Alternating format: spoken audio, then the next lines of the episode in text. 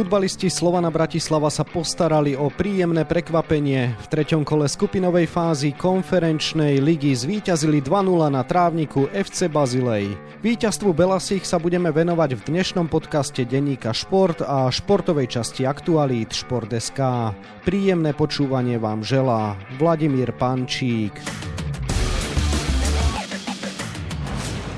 Po remíze 0-0 so Žalgirisom Vilnius a prehre 0-2 na trávniku Pioniku Jerevan boli Belasi na Prahu klinickej smrti. Napokon sa späť do hry o postup dostali v zemi pre nich zaslúbenej.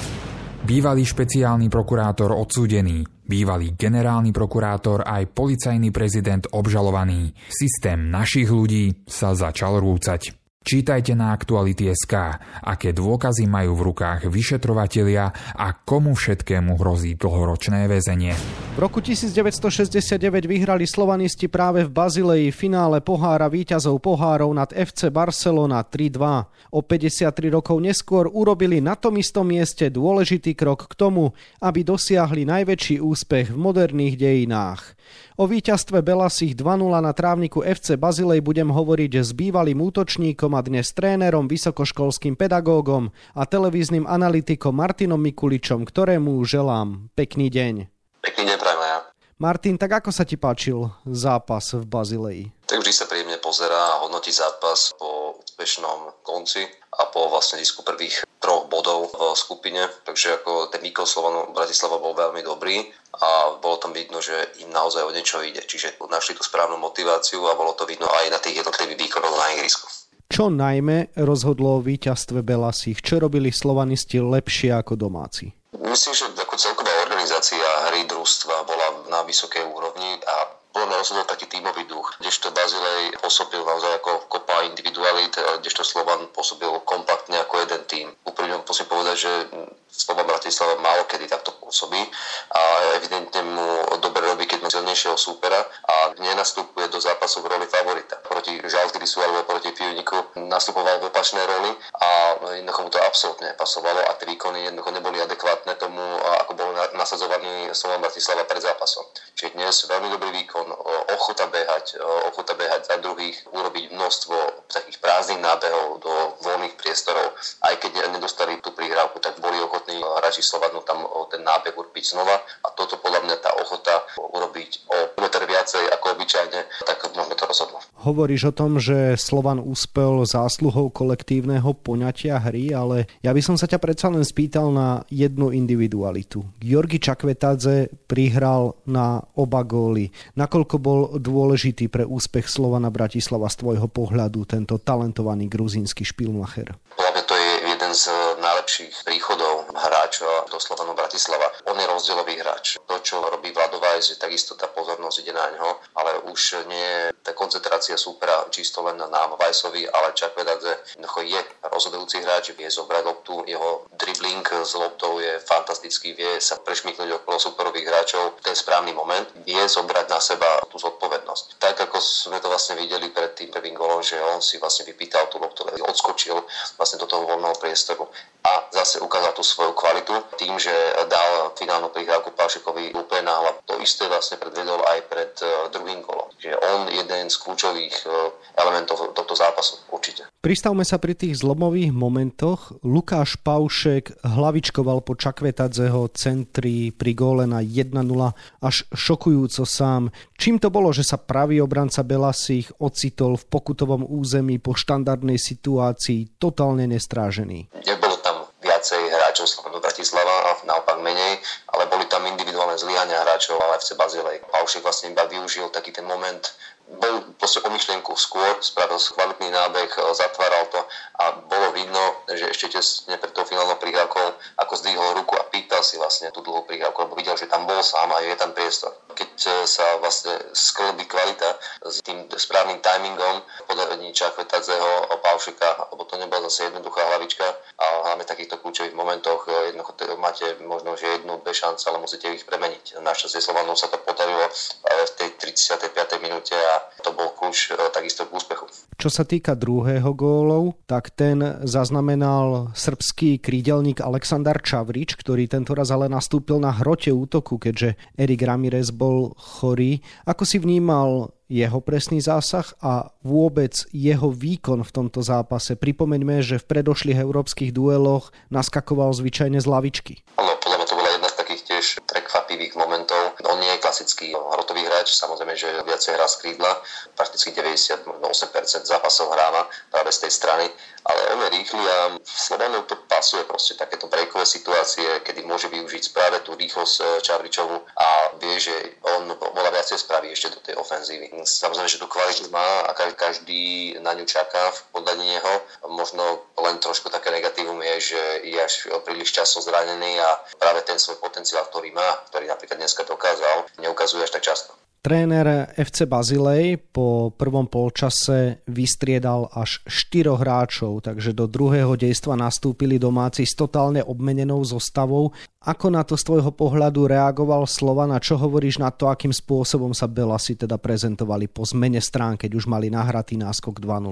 Málo kedy sa to vidí, že vlastne tréner zase takto výrazne do zostavy, ale tie výkony bazileckých hráčov boli naozaj zlé. Zhodnotil to tak aj rovnako ich tréner, pristúpil týmto zmenám ale ak pristúpite k toľkým zmenám a potom vlastne ešte aj organizáciu hry trošku zmenil, je to veľká zmena. Čiže prakticky vlastne ako keby nastúpil nový tým a znovu to trvá chvíľku, kým si na to zvyknú. Slovanisti uzatvorili celý priestor vlastne stredu ihriska, čiže tam sa veľmi ťažko presadovali hráči Bazileju a vlastne sa dokázali presadiť jedine e, zo štandardných situácií, e, kedy tam tie zakončenia boli, ale boli nepresné. Až na tú výnimku vlastne z nejakej 90. minúty.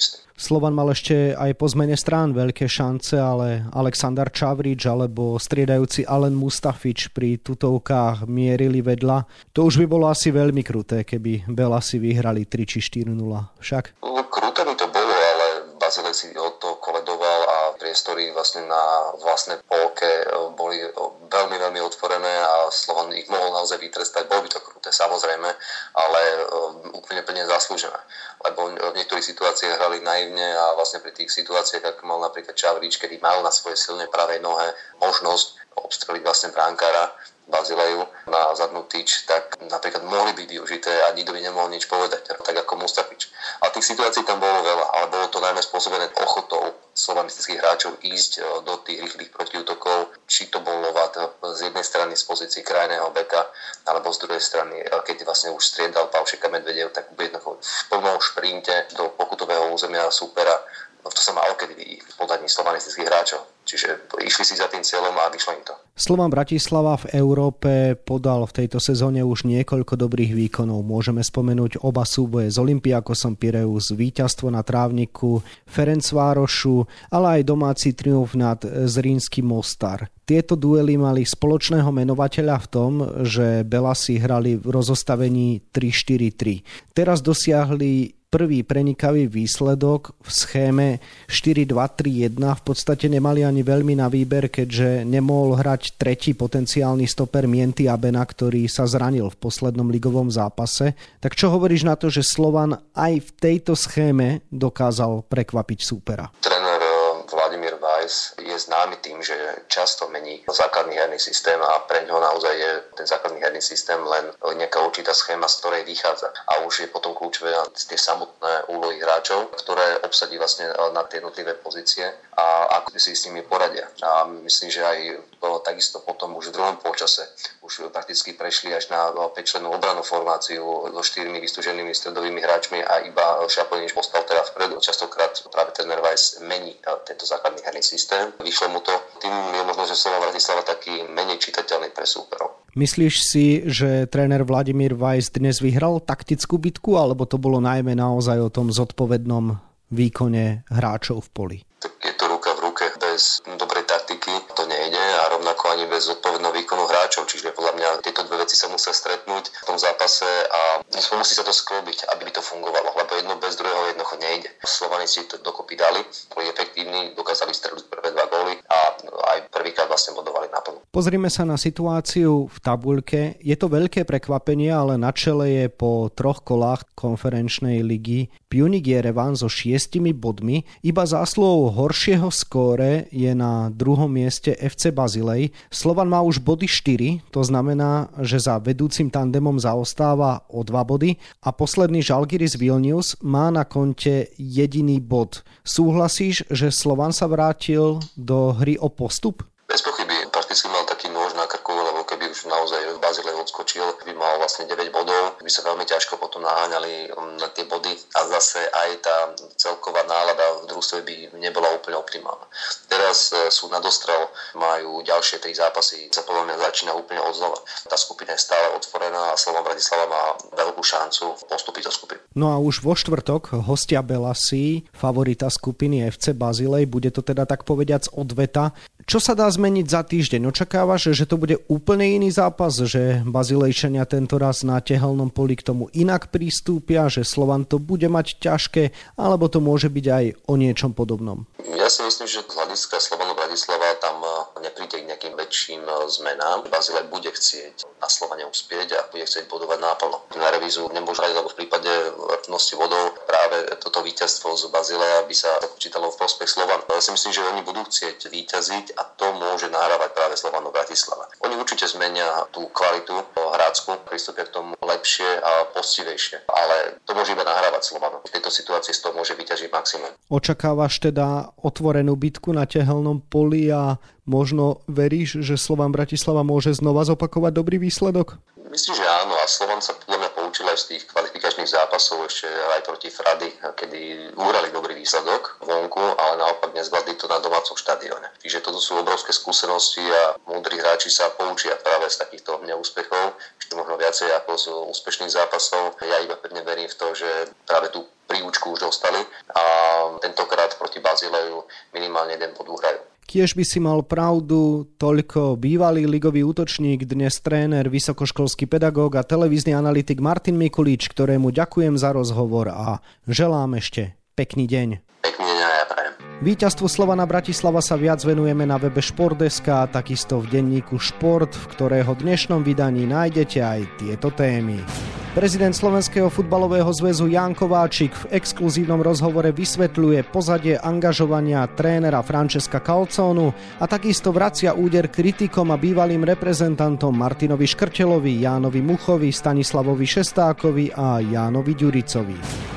Útočník našej futbalovej reprezentácie a baníka Ostrava Ladislav Almáši sa len počas minulého víkendu prvýkrát predstavil v tejto sezóne Českej ligy prečo ho tréner Pavel Vrba posielal za doktorom Štrozmajerom a čo bola príčina jeho zdravotných problémov. Tréner Ivan Galáca ujal kormidla v predposlednom týme našej futbalovej ligy FC Vion Zlaté Moravce. Boli sme sa pozrieť na jeho prvom tréningu, aké slova adresoval hráčom a aký cieľ si dal skúsený coach na svojej novej adrese. No a na 28 stranách je toho samozrejme oveľa viac. Scenár dnešného podcastu sme naplnili a zostáva nám sa už iba rozlúčiť. Ešte pekný deň vám od mikrofónu želá Vladimír Pančík.